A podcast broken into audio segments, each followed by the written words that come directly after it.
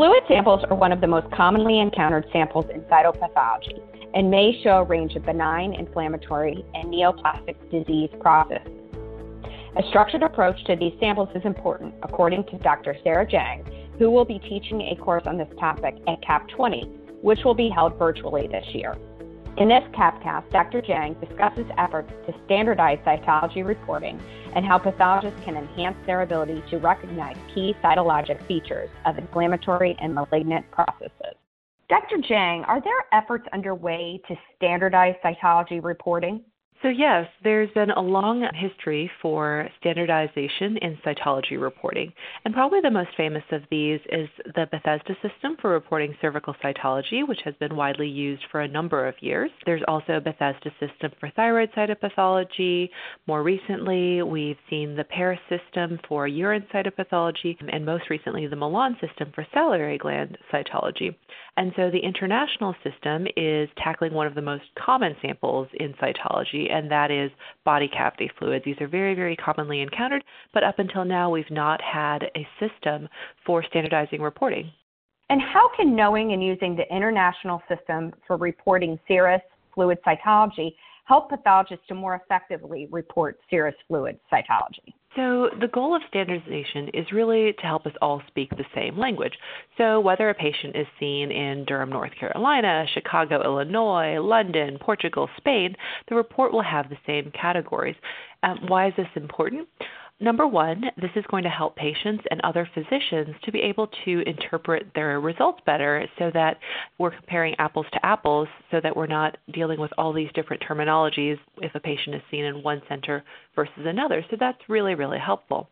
In addition, having the same diagnostic categories allows us to collect information on performance, risk of malignancy for different categories. And so, if we all use the same language, then we're able to collect large scale data on what these results mean for a given patient. And so, it's great for research, for prognostication efforts as well. What can pathologists do to enhance their ability to recognize key cytologic features of inflammatory and malignant processes? So, as I always tell my trainees, the key is recognizing the features of normal. So, in serous fluids, mesothelial cells can take on a wide range of appearances, and knowing this range of appearances allows us to understand when there's something that's out of the range of normal. So, while serous fluids from the peritoneal, pleural, and pericardial spaces share many characteristics, there's also some unique considerations in what can normally be present. So, for instance, pericardial mesothelial cells are infamous for being very, very atypical looking, even when reactive. Or, for instance, in the peritoneum, you may have for females benign female GYN tract components, such as those that you see in endosalpingiosis or endometriosis. So, understanding the site specific normal is also important. Once you understand normal, then you'll be able to look for a population of intruders. I always say, you know, look for the alien population, and that is either inflammatory cells or malignancy, and you can identify it more readily because it looks different from what's there normally. Also, very important is integrating clinical information. So, if the patient has a history of malignancy or you know the imaging findings, so for instance, for mesothelial proliferations, looking at imaging is absolutely critical to making the right diagnosis.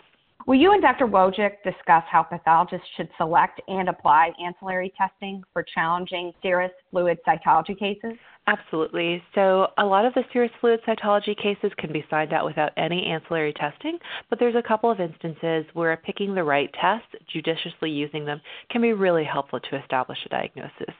Probably the most common of these is identifying metastases. So, if a patient has a history of colon cancer, lung cancer, another kind of cancer, um, being able to use a limited panel is really helpful to distinguish that cancer versus, for instance, mesothelial proliferations, which may look similar or mimic a metastases.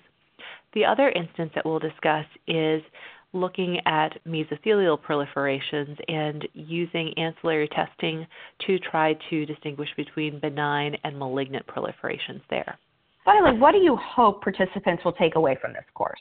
So I think the most important is to understand the new international system, what the categories are, and why it's important to move towards standardization, how to use it to help guide patient care.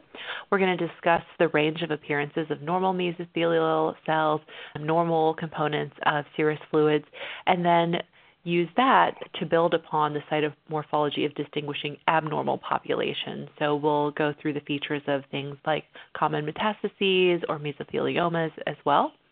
And then, of course, as we just talked about, when to apply ancillary testing and what ancillary tests may be useful in working up these fluids. Thank you, Dr. Jiang. Dr. Jiang will be joined by Dr. Eva Wojcik in teaching a course on this topic entitled Let's Get Serious About Fluid Cytology, Old Pitfalls and New Terminology.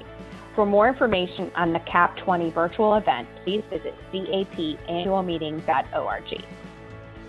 Thank you for listening to this CAPcast. Be sure to listen to our other CAPcasts from the CAP on our SoundCloud channel by downloading the SoundCloud app on your mobile device.